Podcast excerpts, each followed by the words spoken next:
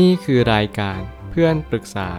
เป็นรายการที่จะนำประสบการณ์ต่างๆ มาเล่าเรื่องร้อยเรียงเรื่องราว ให้เกิดประโยชน์แก่ผู้ฟังครับ สวัสดีครับ ผมแอดมินเพจเพื่อนปรึกษาครับ วันนี้ผมอยากจะมาชวนคุยเรื่อง ถ้าคนที่เราคุยอยู่บอกว่าขอเวลาหน่อย ตอนที่เราขอความชัดเจนแปลว่าอะไร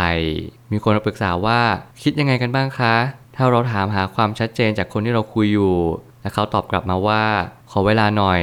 ผมเชื่อว่าคนหลายๆคนที่กำลังเข้าวัยหนุ่มสาวกำลังตั้งคำถามเต็มไปหมดเลย ไม่ว่าจะเป็น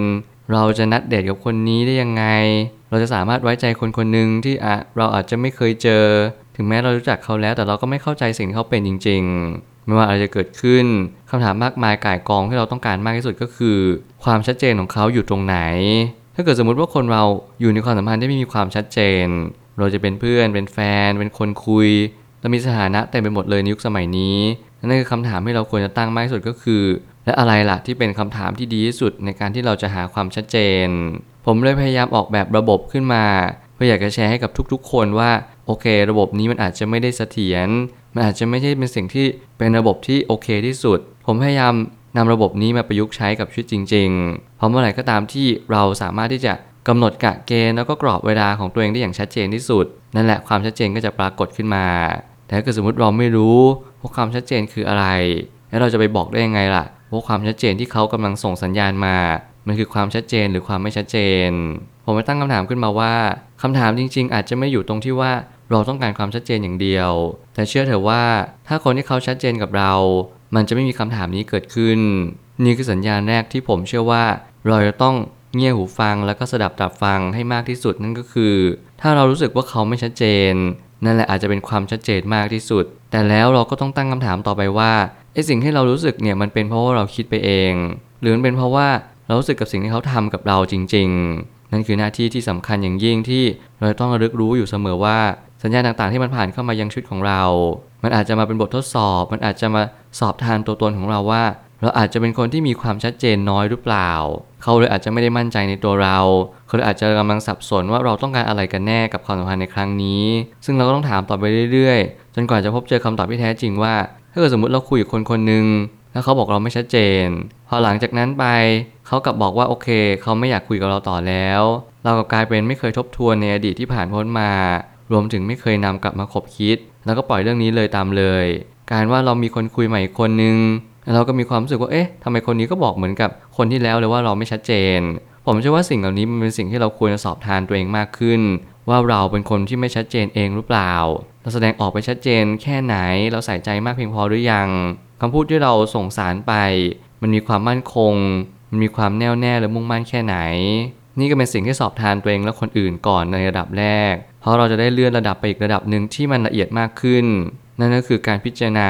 สิ่งแวดล้อมบริบทต่างๆ ทุกอย่างอยู่ที่เรากระทำทั้งหมด ถ้าเราแสดงออกไปแบบนี้ แล้วเรากลับสงสัยหนักกว่าเดิม ก็ให้รอดูตามกรอบเวลาที่วางเอาไว้ บางครั้งความสับสนก็เกิดขึ้นได้ ต่อมาคือการกระทำที่เราทำต่อไป มันโอเคสมบูรณ์ 100%เรามั่นใจอย่างยิ่งว่าเราโอเคชัดเจนคนนี้คุยคนเดียวใส่ใจมากที่สุด แต่แล้วมันก็เกิดความไม่ชัดเจนขึ้นต่อไปเรื่อยๆ เราก็ต้อง เริ่มตั้งกรอบเวลาแล้วว่าโอเค ฉันจะชัดเจนกับคุณประมาณ 1 อาทิตย์หรือ 2 อาทิตย์ และสิ่งนี้ผมก็พยายามใช้ระบบนี้กับตัวของผมเองว่าทุกอย่างถ้ามันชัดเจน ทุกอย่างถ้ามันใช่ มันจะไม่ใช้ระยะเวลาที่ยาวนาน เกินกว่าปกติ นั่นหมายความว่าความเป็นปกติของแต่ละคนไม่เท่ากัน คุณจะไปนั่งบอกไม่ได้ว่าโอเค ฉันเป็นคนแบบนี้แบบนั้นความปกติของเขาคือ 1 เดือนหรือ 1 ปีความปกติของเราคือ 1 อาทิตย์ หรือว่า 1 เดือน สิ่งเหล่านี้เป็นสิ่งที่ผมการันตีไม่ได้ว่าความเป็นปกติของเรา จะเท่ากันหรือเปล่า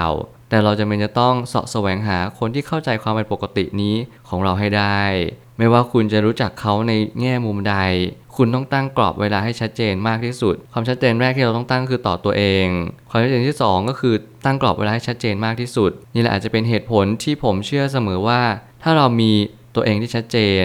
มีอีกฝ่ายที่เรายังเป็น question mark อยู่ แล้วตอนต่อไปของสิ่งที่เราควรทำก็คือ เราก็ต้องตั้งกรอบเวลาให้ชัดเจนเช่นเดียวกัน ถ้าเรามีความชัดเจนแล้วเขาก็เป็น question mark ต่อไป แถมกรอบเวลาเราก็ไม่ชัดเจน เราก็จะคุยกับคนคนหนึงไปเรื่อยๆแล้วเขาก็จะบอกว่าเขายังไม่ชัดเจน แบบนี้มันไม่ใช่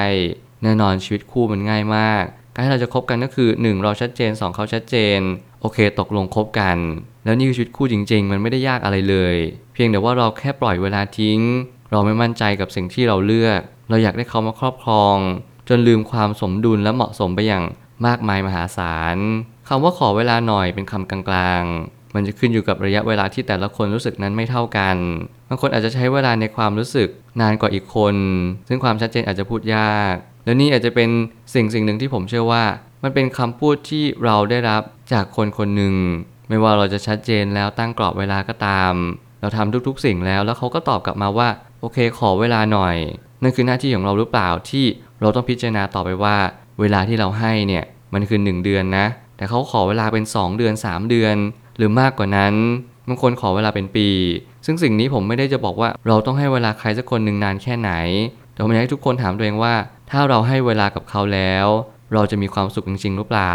ถ้าการที่เราทำเพื่อเขา ถ้าการที่เราทำแบบนี้ มันสะท้อนถึงการที่เราทำเพื่อตัวเองจริง ๆ ผมแนะนำและสนับสนุนทุก ๆ สิ่ง ที่เราจะให้เวลาเพิ่ม ตามที่คุณต้องการเลย แต่ขอว่าตกลงให้ชัดเจนว่าขอเวลาเท่าไหร่จริง ๆ 1 ปีก็ว่า 1 ปี 2 ปีก็ว่า 2 ปี ถ้า 2 ปีนี้ไม่มีอะไรเกิดขึ้น ก็โอเคจบกัน ทุกอย่างอยู่ที่การตัดสินใจทั้งหมดเลย แต่ผมก็ยังกล้าพูดว่าความรักจริง ๆ ไม่ได้เกิดขึ้นยาก คนที่ใช่จริง ๆ ไม่ต้องรอเวลาให้มันไกลมาก หรือว่านานเกินควร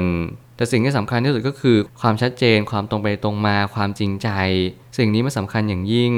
บางคนใช้เครื่องมือในการที่เราหลอกล่อคนอื่น ให้เราตายใจไม่ว่าจะเป็นการบอกว่าขอเวลาหน่อย แสดงความไม่ชัดเจนเต็มไปหมด แต่จริงๆเราอาจจะเผื่อเลือกคนอื่นอยู่ก็ได้ สิ่งนี้เราต้องสังเกตจริง ๆ การที่เรารู้จักตัวเองตั้งกรอบไว้ให้ชัดเจน มันช่วยให้เรารู้ว่าโอเค คนนี้เขาไม่ใช่สิ่งที่เราตามหาจริง ๆ เราก็จึงถอนตัวออกมาแค่นั้นเอง อย่างน้อยให้เราลองตั้งกรอบเวลาดู ให้พอสมควรและพอเหมาะกับสิ่งที่เรารู้สึก บางคนชอบรู้สึกใช่ทันที บางคนชอบรู้สึกแบบอบอุ่นก่อน ถึงจะตัดสินใจคบหา แล้วนี่คือเหตุผลที่แตกต่างกันอย่างสิ้นเชิงในแต่ละบุคคลแน่นอนเราทุกคนอยู่บนสังคมที่มีความหลากหลายอย่างยิ่ง เราไม่สามารถจะไปตอบได้เลยว่าโอเค ฉันชอบแบบนี้ฉันอยากจะเจอแบบใช่เลย โอเค ฉันอยากที่จะนัดเจอใครสักคนหนึ่งอาจจะไม่รู้จักกันก่อน เพียงแค่ไม่กี่วัน ซึ่งสิ่งเหล่านี้เป็นเรื่องปัจเจกชนมากๆ แต่ละคนนั้นไม่เหมือนกันบางคนต้องการเวลาที่ยาวนานมากๆ ซึ่งสิ่งเหล่านี้เราต้องใช้ดุลพินิจอย่างยิ่งว่า การให้เราเป็นคนแบบนี้ และการที่เขาเป็นคนแบบนี้ มันอาจจะเป็นคำตอบแล้วหรือเปล่าว่า เราอาจจะไม่ใช่คู่กันจริง ๆ ก็ได้ ผมไม่ได้บอกว่าให้เราทำตามระบบในสิ่งที่เราตั้งมาตลอด แต่ผมแค่อยากให้ทุกคนสร้างระบบเพื่อให้เราสอบทานเองจริง ๆ ว่า สรุปแล้วเราสร้างระบบมาเพื่ออะไรกันแน่ เราไม่ได้สร้างระบบเพื่อยึดถือระบบ แต่เราสร้างระบบเพื่อให้เข้าใจว่าการที่เราทำอะไรเกินกับสิ่งที่เราตั้งใจเอาไว้ ส่วนใหญ่แล้วมันก็มักจะผิดพลาดมากกว่าสมหวังอยู่ดี ขอให้เราถามตัวเอง ขอให้เรารู้จักตัวเองจริง ๆ ว่าคู่ชีวิตของเราคืออะไร เราต้องการเขามาในชีวิตเพื่ออะไร เพราะอะไร เรารู้จักเขาจริง ๆ ใช่ไหม การที่เขาทำแบบนี้มันคืออะไรกันแน่คำถามมากมายเต็มไปหมดมันเกิดขึ้น เพราะว่าบางครั้งเราไม่ได้ทำตามแผนที่เราวางเอาไว้ ความรักก็คือการลงทุนนั่นแหละ เราจะลงทุนในบริษัทใดบริษัทหนึ่ง โดยที่เรายังไม่รู้จักบริษัทนั้นเลย เราใช้เวลาเป็นปีเพื่ออ่านงบการเงิน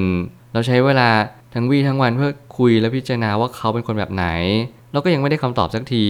ผมเลยอยากจะบอกว่าทุกๆ ครั้งที่พิจารณาบริษัทใดที่เราไม่สามารถตีความได้ทั้งหมด เราต้องใส่ไว้ในตะกร้าที่มันยากเกินไปเสมอ เราอย่าพยายามทำอะไรที่มันเกินตัวนั่นหมายความทุกอย่างมันมีเวลาที่เหมาะสมนั่นแหละ มันจะเป็นภาวะโฟล์ที่ไหลลื่น ไม่มีอะไรติดขัด ถ้าเรารู้สึกไปด้วยกัน ถ้าเรารู้สึกไปพร้อมกัน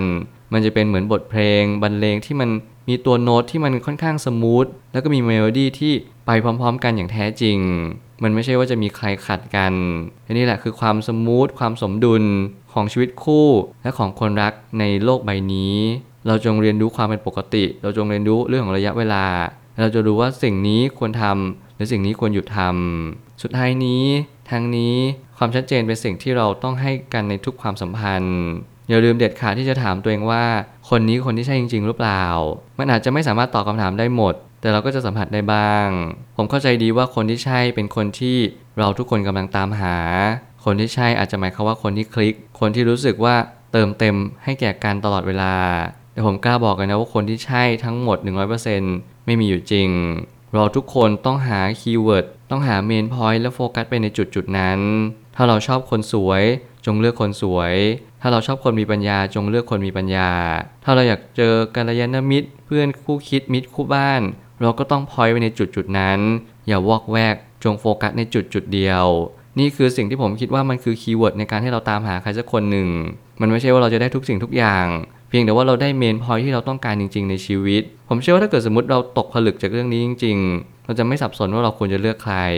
เราจะไม่ลังเลที่จะปฏิเสธ ว่าคนคนนี้เป็นคนที่ใช่หรือไม่ใช่ เพราะเราอาจจะรู้จักตัวเองมากขึ้นว่า ในท้ายที่สุดแล้วเราอาจจะไม่ใช่คู่กันจริง ๆ เพราะถ้าเราเป็นคู่กัน ผมเชื่อว่าเราจะมีสิ่งที่เราดึงดูดกันมากๆ มันดึงดูดซะจน เราไม่กล้าที่จะปล่อยเขาไปด้วยซ้ำไม่อยากให้การสนทนาครั้งนี้หยุดลง และที่สำคัญกว่านั้นเราไม่อยากให้เขาจาก เราไปในณวันนี้เราอยากไปต่อเราอยากพิสูจน์ตัวตนว่า เราต้องการมีชีวิตอยู่เพื่อกันและกัน สิ่งเหล่านี้มันเกิดขึ้นในช่วงแรก ๆ แล้วผมก็เชื่อว่ามันเกิดขึ้นตลอดเวลาในการคบหากัน จงเรียนรู้และเข้าใจความรักให้ดีที่สุด อย่าลืมที่จะรักตัวเอง จงแยกแยะระหว่างรักกับหลงให้ออก ตั้งกรอบเวลา สิ่งเหล่านี้เป็นสิ่งที่จะช่วยเราให้เรามีความรักที่ดีมากยิ่งขึ้นและที่สำคัญกว่านั้นจงชัดเจนกับตัวเอง และผู้อื่นอยู่เสมอ นั่นคือ keyword ที่สำคัญ ผมเชื่อว่าทุกปัญหาย่อมมีทางออกเสมอ ขอบคุณครับ รวมถึงคุณสามารถแชร์ประสบการณ์ ผ่านทาง Facebook Twitter และ YouTube และอย่าลืมติด Hashtag เพื่อนปรึกษาหรือ f r ร e n d t a l k ด้วยนะครับ